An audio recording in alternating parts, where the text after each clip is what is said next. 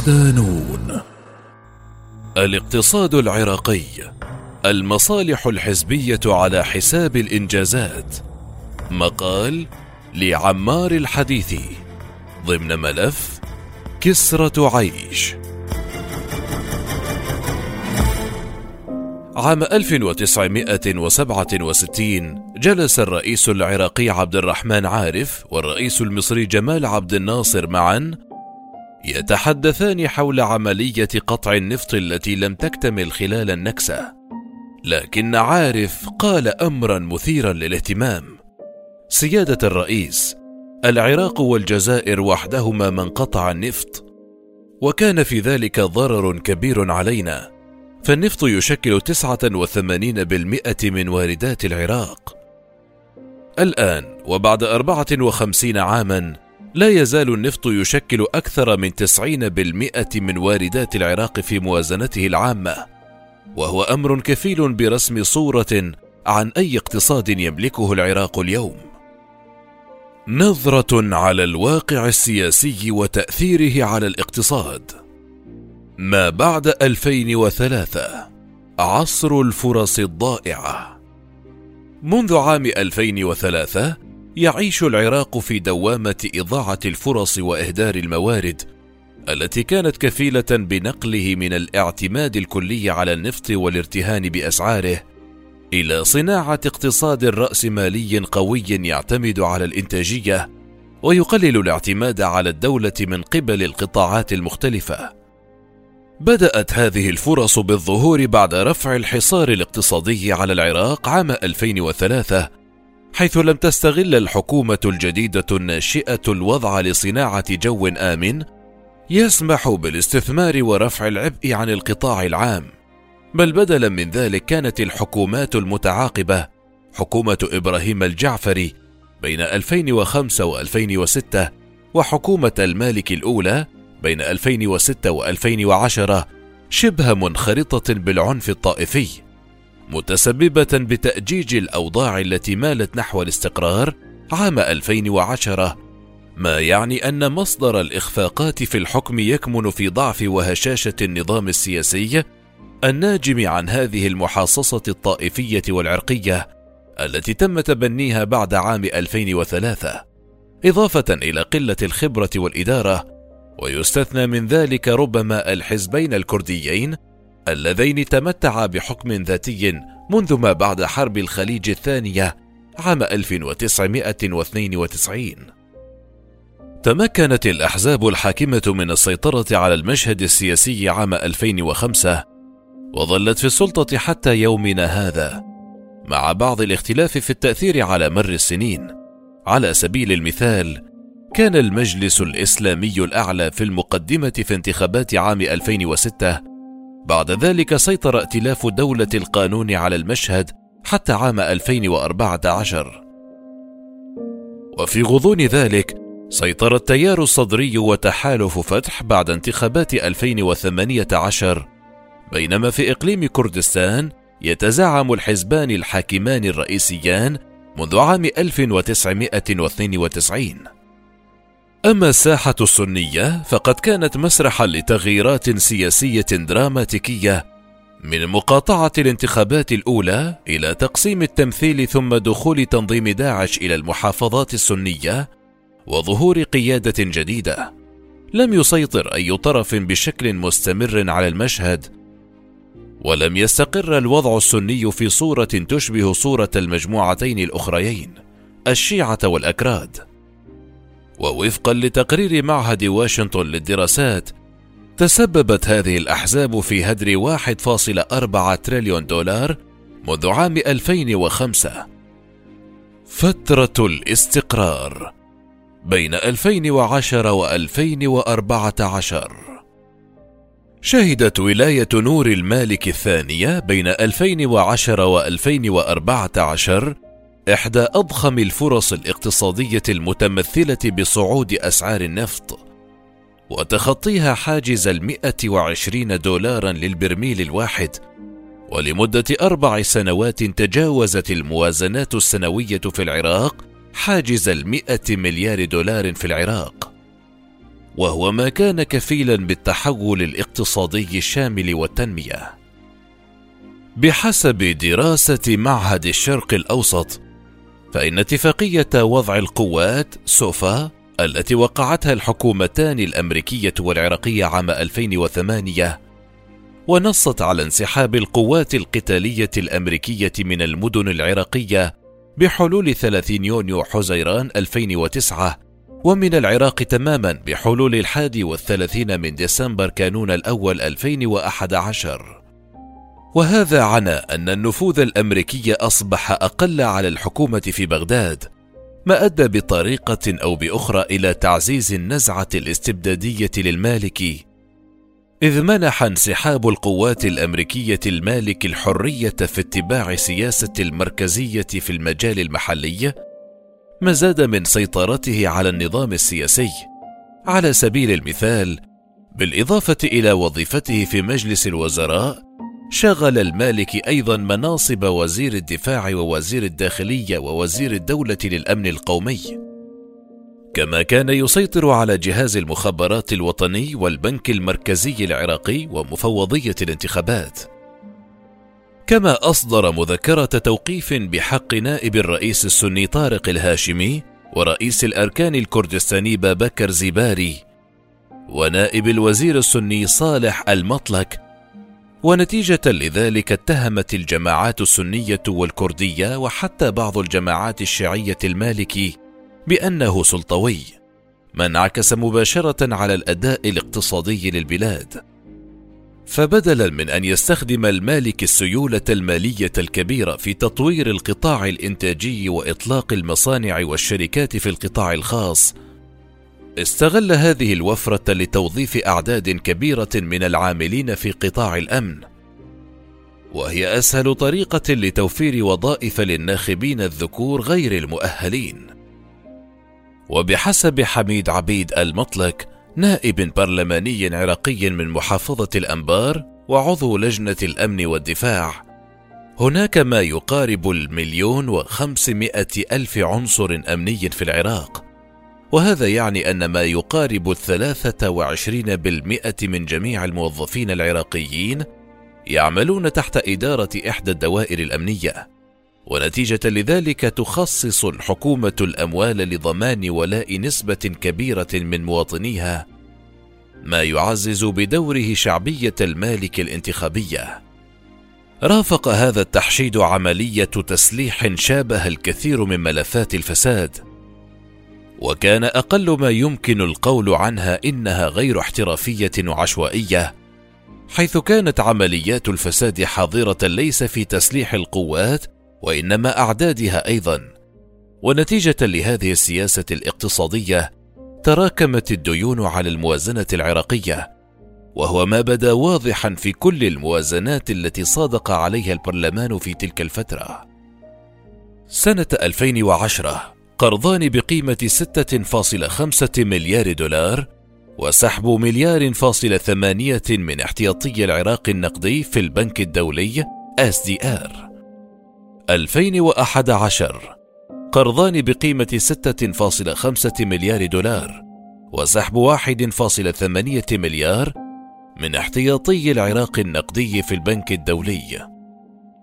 2013 قرضان بقيمة 6.5 مليار دولار وسحب 1.8 مليار من احتياطي العراق النقدي في البنك الدولي. 2014 لم يتم الإعلان عنها. تزامن هذا الوضع مع حملات قمع واعتقال على أساس طائفي واحتقان ترافق مع إقصاء سياسي لمسؤولين منتخبين في الحكومة العراقية ما تسبب في النهاية إلى حدوث احتجاجات شعبية في الأنبار غرب العراق. عقبها تصاعد في الأحداث أدى إلى دخول داعش الموصل لتبدأ مرحلة جديدة في التاريخ العراقي الحديث. لا تزال تبعاته تؤثر على البلد حتى اليوم. 2014 حتى الآن مرحلة داعش وما بعدها.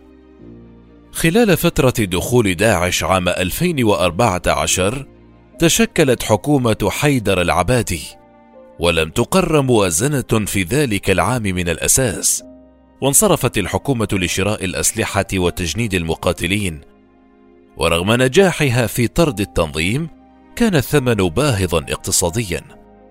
إذ بلغت خسائر العراق مئة مليار دولار ما بين بنى تحتية وديون فضلا عن حاجة لخمسين مليار أخرى لأجل الإعمار. بحسب رئيس الوزراء العراقي الأسبق حيدر العبادي كان هناك خمسون ألف جندي فضائي يشكلون أربع فرق عسكرية. يستلمون الرواتب من الحكومة دون أن يكون لهم وجود حقيقي في القوات الأمنية. وهكذا عند سقوط الموصل كان هناك سلاح تم شراؤه بأضعاف سعره الحقيقي دون أن يكون هناك جنود ليستعملوه وذهب كله إلى يد داعش بالنهاية. وبذلك شكلت مرحلة دخول داعش استنزافا كبيرا للموارد العراقية إذ زاد الضغط على الموازنة العراقية من عدة جهات. عملية توظيف سريعة لمتطوعين أغلبهم من الميليشيات شابتها نفس مشكلة الفضائيين. عملية شراء أسلحة شهدت شبهات فساد كبيرة. استمرت عملية دفع رواتب الفضائيين السابقين دون حل خلال الحرب. بعد تحرير العراق من داعش أعقبت فترة العبادي حكومة عادل عبد المهدي التي لم تدم سوى عامين بسبب المظاهرات الشعبية التي اندلعت في أكتوبر تشرين الأول 2019 والتي تسببت في إقالة عبد المهدي وتشكيل حكومة برئاسة مصطفى الكاظمي التي طرحت وثيقة بيضاء للإصلاح الاقتصادي. يقر وزير المالية في حكومة الكاظمي علي علاوي في لقاء مع الراديو الوطني الأمريكي بأن العديد من هذه الأفكار ليست جديدة، ففي الماضي كما يقول تعثرت معظم هذه الخطط لأنه لم تكن هناك إرادة لدعمها. كانت أموال النفط تتدفق والحكومة اختارت الخط الأقل مقاومة. أما الآن كما يقول هناك اعتراف سياسي وشعبي بضرورة الإصلاح. يحتوي الكتاب الأبيض على مئات الخطوات الملموسة التي سيتم تفعيلها على مدى ثلاث إلى خمس سنوات أولها تخفيض قيمة العملة. كما يقول علاوي عن الاضطراب سيكون هناك عدد من الأشخاص سيخسرون وسيستفيد عدد أكبر بكثير لكن الفوائد ستستغرق وقتا حتى تتحقق. في غضون ذلك يسعى العراق للحصول على قروض بمليارات الدولارات من صندوق النقد الدولي لتخفيف الآلام الحالية وتجنب التحديات السياسية. كنتيجة لهذا استمرت السياسة الاقتصادية للعراق بالضغط على الجهاز البيروقراطي بضم عناصر جديدة وتهدئة الشارع، وهو ما شكل عبئا إضافيا على الموازنة. في موازنة عام 2021 على سبيل المثال، شكلت النفقات التشغيلية 73% من قيمة الموازنة الافتراضية وبمعرفة أن الواردات بلغت 101 تريليون دولار عراقي وهي حوالي 69 مليار دولار ما يعني أن 90% من واردات العراق يتم توزيعها على الرواتب ونفقات الوزارات لتشغيل المؤسسات والشركات التابعة لها. إن حاجة الحكومة إلى نفقات تشغيلية يعود لطبيعة العلاقة بين الحكومة والشعب. حيث تحاول الحكومة امتصاص الغضب الشعبي والتقصير الواضح في التنمية وإنشاء البنى التحتية عن طريق توظيف أكبر عدد ممكن. وحتى عام 2020 بلغ عدد الموظفين ستة ملايين وخمسمائة ألف موظف عدا الموظفين الفضائيين بالطبع. ومع غياب الفرص لنمو القطاع الخاص بسبب الاعتماد على النفط وعدم استقرار الوضع الأمني تحول القطاع الخاص إلى تابع للقطاع العام. بمعنى أن القطاع الخاص يعتمد على ما يتم إنفاقه من قبل موظف القطاع العام فيه من شراء للسلع الاستهلاكية أو الإنفاق في قطاع المطاعم.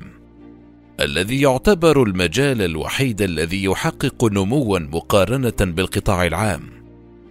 فوفقا لتقرير وزارة التخطيط هناك ثلاثة وعشرون ألفا وسبعمائة وثمانية عشر منشأة تندرج تحت نوع المطاعم والمنشآت الغذائية أو تلك التي تختص بالصناعات الغذائية بما يشكل خمسة وستين بالمئة من المنشآت الموجودة في العراق ويعمل فيها ما يقارب المليوني شخص. تدفع هذه العلاقة المركبة الحكومة للحفاظ على نمط معين من التوظيف يجبرها على الاقتراض الدائم وهو ما ظهر واضحا في الموازنات التي تم إقرارها في تلك الفترة. 2015 ثلاثة قروض بقيمة سبعة مليارات دولار وسحب واحد فاصل ثمانية مليار دولار من احتياطي العراق النقدي في البنك الدولي. 2016 ثلاثة قروض بقيمة 1.3 مليار دولار. 2017 عشرون قرضا بقيمة 25 مليار دولار. 2019 سبعة وعشرون قرضا بقيمة ثلاثة وعشرين فاصل ثلاثة مليار دولار. موازنة 2020 لم يتم نشرها رسميا. أبرز سمات الاقتصاد العراقي. ضعف القطاعات غير النفطية. الزراعة والأغذية.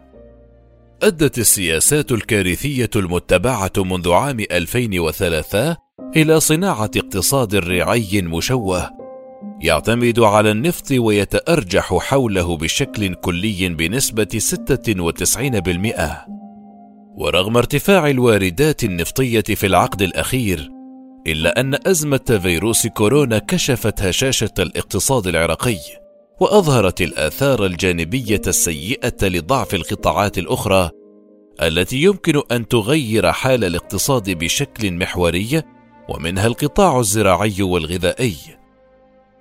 حيث شهد العراق خلال عام 2020 أسوأ معدل للنمو منذ عام 2003 يقول الخبير الاقتصادي في دراسة لمعهد بروكنجز وائل منصور إن تحقيق النمو المستدام وخلق فرص العمل وتحسين مستويات المعيشة للعراقيين تتطلب عدة عوامل منها تحقيق السلام والاستقرار وتقليل الاعتماد على النفط وهيمنة الدولة لصالح المزيد من مشاركة القطاع الخاص الموجهة نحو السوق. وزيادة التكامل الإقليمي وإدارة عامة أفضل لعائدات النفط بينما تظل هذه الأهداف صالحة من منظور تقني. فإن المحاولات المتتالية للوصول إليها من قبل الحكومة والجهات المانحة أثبتت أنها بعيدة المنال إلى حد كبير. كما يقول أحد تقارير البنك الدولي الذي يوعز السبب إلى أن برامج الإصلاح في العراق قد تم تصميمها خارج إطار سياسي قوي. في هذا الصدد تعيد الحكومة تركيز مجموعتها الواسعة من الإعانات على مناطق ضمن سلسلة القيمة الغذائية الزراعية حيث تشتد الحاجة إليها.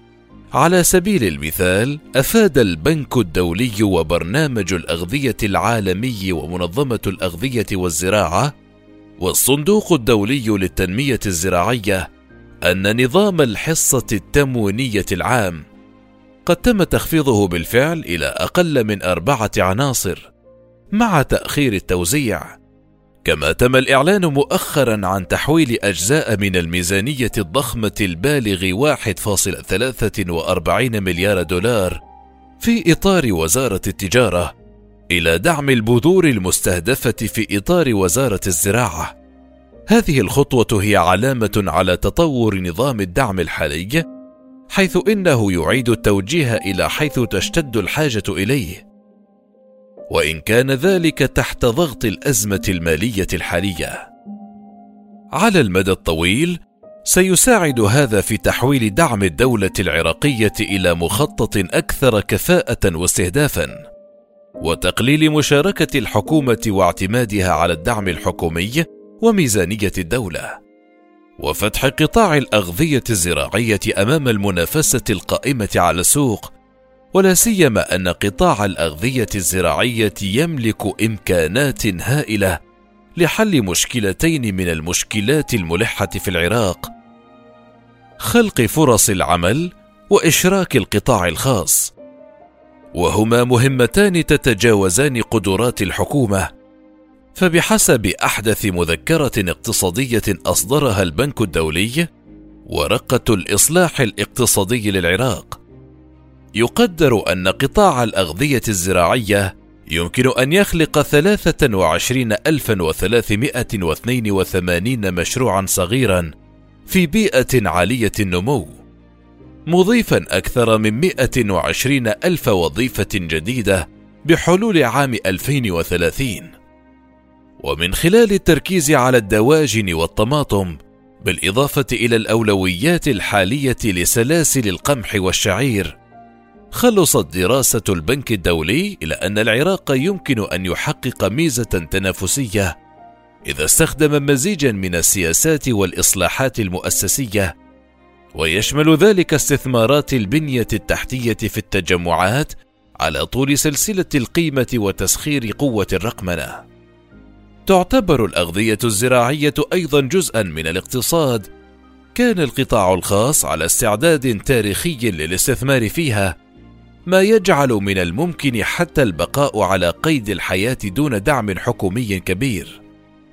وقد تسببت صدمة أسعار النفط عام 2014 التي تزامنت مع توغل داعش في محافظات العراق الرئيسية في كارثة في القطاع الزراعي.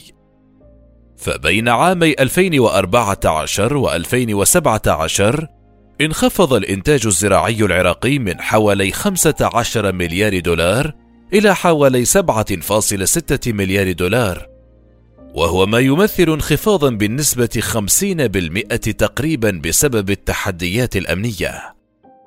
في هذا السياق، يتوقع البنك الدولي أن الناتج المحلي الإجمالي الزراعي يمكن أن ينمو إلى 30 مليار دولار على مدى السنوات العشرين القادمة وهذا من شأنه أن يجعل الزراعة ركيزة أساسية للاقتصاد العراقي، بالإضافة إلى دورها الحاسم في الاستقرار بعد الصراع والتماسك الاجتماعي في المناطق الريفية بالعراق.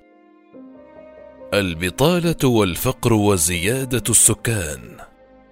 رغم الإمكانات الكبيرة التي يملكها العراق، يعاني البلد من أزمة بطالة حقيقية. فقد تجاوزت المعدلات نحو أربعين بالمئة خاصة بين الشباب. ففي كل عام يتخرج أكثر من 180 ألف طالب من الجامعات والمعاهد الخاصة والعامة. مع فرص عمل نادرة فقط متاحة في القطاعين العام أو الخاص. كما تعيش نسبة كبيرة من السكان تحت خط الفقر. تقدر وعشرين بالمئة بحسب إحصاءات وزارة التخطيط وإحدى وثلاثين بالمئة بحسب تقرير لبرنامج الغذاء العالمي. يضاف إلى ذلك أن هناك أكثر من مليون وأربعمائة ألف أسرة تتلقى مساعدات الضمان الاجتماعي بالإضافة إلى أكثر من مليون آخرين تقدموا إلى وزارة العمل والشؤون الاجتماعية ليتم ضمهم في الضمان الاجتماعي. وهذا يعني أن نسبة كبيرة من المجتمع العراقي تعيش تحت مستوى الفقر وهذه النسب في تزايد مستمر بحسب تصريحات وزير العمل والشؤون الاجتماعية الأسبق محمد شياع السوداني. اليوم أصبحت هذه الضغوط الاقتصادية قنبلة موقوتة وظهرت بالفعل بوادر عواقب وخيمة في مظاهرات أكتوبر تشرين الأول والمظاهرات التي تلتها. حيث طالب الخريجون بالتوظيف أمام مقار الوزارات المختلفة فبحسب كبير الباحثين في مركز الدراسات الاستراتيجية والدولية أنتوني كورتزمان يعتبر العامل الاقتصادي من أهم أسباب اشتعال المظاهرات العراقية والثروات التي يحصل عليها العراق محصورة بفئة قليلة في السلطة.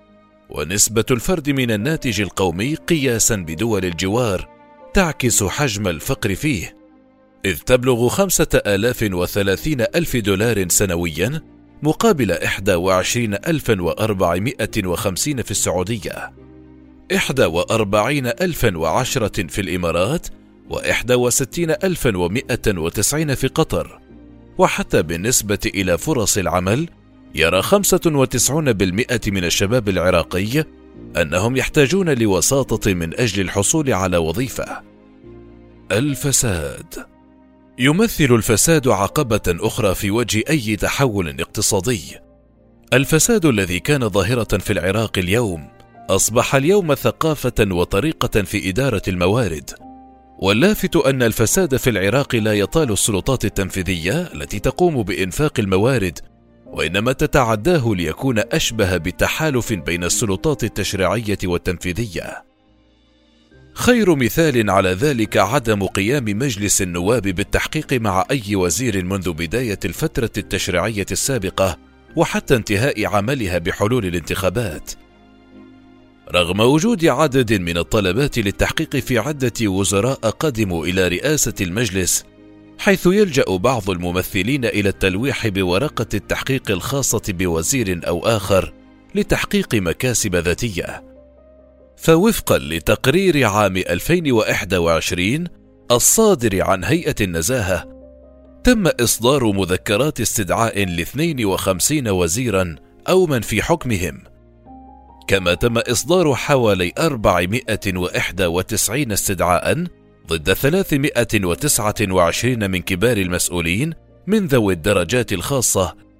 كما ذكر تقرير المفوضية لعام 2018 أن أكثر من ثلاثة آلاف متهم أحيلوا للقضاء بينهم أحد عشر وزيرا ومئة وسبعة وخمسون فردا من ذوي الدرجات الخاصة. لكن على الرغم من هذه الأعداد الكبيرة من القضايا والإحالات إلى القضاء لم يسجن أي وزير في السنوات الأخيرة والسبب الرئيسي لذلك هو تدخل الأحزاب السياسية نيابة عن الوزراء المدانين. الفرص الضائعة السياحة الدينية. يملك العراق حضارة عريقة وهي حضارة وادي الرافدين ويمكن لآثارها أن تنافس المعالم السياحية الأخرى الشهيرة حول العالم مثل الأهرامات في مصر. كما يملك العراق العديد من المزارات الدينية الشيعية والمسيحية والصوفية والتي يمكن أن تضيف الكثير لاقتصاده لو تم اتخاذ قرار بتطوير هذا القطاع. إلا أن هذا المجال لا يزال بعيدا عن التطوير بسبب ضعف الكفاءة السياسية والتنافس على المناصب بين الأحزاب. وبحسب دراسة لمركز البيان يستقبل العراق حوالي واحد إلى واحد فاصل خمسة مليون سائح سنويا. تشكل السياحة الدينية الدافع الأبرز لغالبيتهم العظمى ويعتمد أكثر من نصف مليون شخص على العمل في هذا القطاع ويشكل ثلاثة بالمئة من الناتج القومي بينما يمكن تطويره ليكون مردوده المالي بحدود خمس مليارات دولار. أدى تقصير الحكومات المتعاقبة إلى خلل كبير في قطاع السياحة. تمثل بضعف البنية التحتية السياحية وافتقار المرافق السياحية القدرة على استقبال أعداد كبيرة من السياح خاصة المرافق التاريخية القديمة المحتاجة للترميم. وغياب شبه تام لقطاع النقل والمواصلات وربما يكون قطاع الفنادق هو الجانب الأفضل بين الجوانب الأخرى. لكنه بحاجة إلى مزيد من الاستثمار وهو أمر صعب في ظل تنافس الأحزاب السياسية والميليشيات المسلحة المسيطرة على الأرض والتي تمنع افتتاح أي مشروع دون دفع إتاوات لها. المشاريع المتلكئة. أدى الفساد المالي والإداري في الحكومة العراقية إلى حرمان البلد من العديد من المشاريع العملاقة التي كان يمكن أن تساهم في زيادة الناتج المحلي. بدلا من ذلك أدت تلك المشاريع إلى استنزاف الخزينة العامة بمليارات الدولارات إما من خلال توقفها دون إكمال المشروع وإما بكونها مشاريع وهمية على الورق. منذ عام 2005 وحتى العام الماضي بلغت خسائر العراق من المشاريع الوهمية حوالي 300 مليار دولار. تم سحبها فعليا من الخزينة المالية وذهب معظمها إلى جيوب وكلاء الأحزاب السياسية. وبحسب تقرير لوزارة التخطيط تسعة آلاف مشروع وهمي منقسمة ما بين مشاريع كبيرة وصغيرة. انتهى الحال ببعض قيمتها في بنوك لبنانية وإيرانية تلاشت بالأزمة المالية في كلا البلدين ولا يعرف مصيرها. ويشير التقرير نفسه إلى وجود أكثر من ستة آلاف مشروع متلكئ إما أنه قد تم تركه وإما اقتصر على هدم ما هو موجود كما حصل في هدم ألف مدرسة لغرض إعادة بنائها دون أن يحصل ذلك. مشروع الفاو الكبير مثال آخر على المشاريع المتلكئة. تبلغ كلفة المشروع خمس مليارات دولار ويمكن أن يوفر آلاف فرص العمل. ويحدث نقلة في التجارة العراقية باستيعابه للسفن الكبيرة التي يبلغ عمقها 19 مترا ويجعل العراق حال اكتماله المحطة الرئيسية في مشروع الطريق الدولي البري والبحري طريق الحرير الرابط بين قارتي آسيا وأوروبا. لكن التنافس بين الأحزاب السياسية المسيطرة على البصرة أدت إلى التنازع حول الجهة المنفذة للمشروع والتي أدت في النهاية إلى وقفه وانتحار مدير المشروع في شركة دايو الكورية. قطاع الغاز.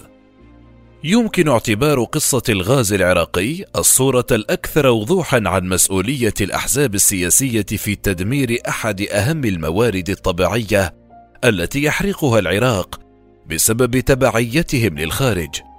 حيث يحرق العراق ما يزيد عن 17 مليار متر مكعب من الغاز سنويا. فوفقا لأحدث بيانات البنك الدولي يأتي العراق في المرتبة الثانية بعد روسيا باعتبارها الدولة التي تشعل معظم الغاز على كوكب الأرض. وتعادل انبعاثات مكافئ ثاني أكسيد الكربون الناتجة ما يقل قليلا عن عشرة بالمئة من إجمالي الناتج العالمي. وهو ما يسبب الكثير من حالات الإصابة بالسرطان.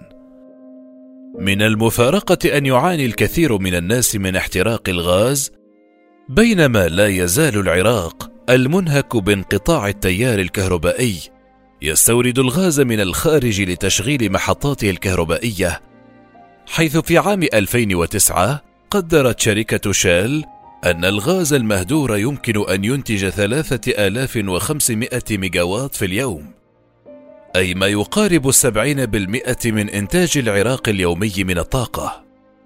بدلا من ذلك يتم هدر ما قيمته 6.9 مليون من الغاز الطبيعي يوميا أي نحو 7.5 مليار دولار في السنة. وبينما يقدر احتياطي العراق من الغاز الطبيعي ب 126 تريليون مقدم. وبينما يقدر احتياطي العراق من الغاز الطبيعي ب 126 تريليون قدم مكعبة. لا يزال البلد يستورد الغاز الطبيعي من إيران لتوليد 3500 ميجاوات. وبمبالغ باهظة جداً تصل إلى 4.5 مليارات دولار سنويا إذا ما احتسبت تكلفة الصادرات الإيرانية المباشرة من الكهرباء وهذا المبلغ الكبير كان يمكن استثماره في بناء صناعة غازية متقدمة تكفي حاجة البلاد دون الاعتماد على الاستيراد. النائب عن لجنة النفط والطاقة النيابية صادق السليطي أكد أن العراق يخسر من خلال إحراق الغاز مبالغ أكثر من التي يتم تقديرها. مشيرا إلى أن خسائره تصل إلى خمس مليارات دولار سنويا فضلا عن تبذير ما يقرب من ملياري دولار في شراء الوقود السائل المشغل لمحطات توليد الكهرباء وذلك بسبب شح الغاز في البلاد. كما ترى النائبة السابقة عن لجنة الطاقة والنفط النيابية زيتون الدليمي. أن جولات التراخيص النفطية للشركات الأجنبية منذ عام 2008 شملت استغلال الغاز المصاحب للنفط. إلا أن الحكومات المتتالية لم تفعل ما كان عليها تجاه تلك الشركات وبالتالي استمر إحراق الغاز وتضيف العراق لم يتبنى سياسة طاقة حقيقية منذ عام 2003 خاصة أن الدورات البرلمانية السابقة لم تفلح جميعها في إقرار قانوني النفط والغاز والمصافي النفطية. لكن ما السبب وراء هذا التقصير؟ تجيب الدليمي أن العراق يشتري الغاز الإيراني بأربعة أضعاف السعر الذي تطرحه دول أخرى. في إشارة إلى الفساد في ملف استيراد الغاز الإيراني مؤكدة أن العراق مكبل إزاء ملف استيراد الغاز. بالمجمل يعتبر سوء الإدارة والفساد وتقديم المصلحة الحزبية السبب الأول لما وصل إليه الاقتصاد العراقي اليوم إذ لا يعاني البلد من قلة الموارد ولا انعدام الفرص بل أنه يملك الكثير مما يجعله ينتقل نقلة نوعية تضعه بين مصاف الدول المتقدمة ذات الاقتصاد الإنتاجي المتنوع. لكن هذا يحتاج إلى إدارة حكومية حازمة وعملية سياسية مستقرة تضع على عاتقها الخروج من بوتقة الاعتماد على النفط والخروج من التبعية السياسية الإقليمية وتحقيق الاستقرار الأمني والقوانين اللازمة لتسهيل عمل القطاع الخاص الذي يحمل على عاتقه خفض نسب البطالة وتوفير فرص العمل. وإلى أن يتحقق ذلك سيظل الوضع الاقتصادي في العراق هشا ومربكا وعاملا من عوامل التهديد بمزيد من الفوضى السياسية والاضطراب الأمني الذي قد يهدد وجود الدولة نفسها في حال انخفاض أسعار النفط كما حصل في خضم جائحة كورونا.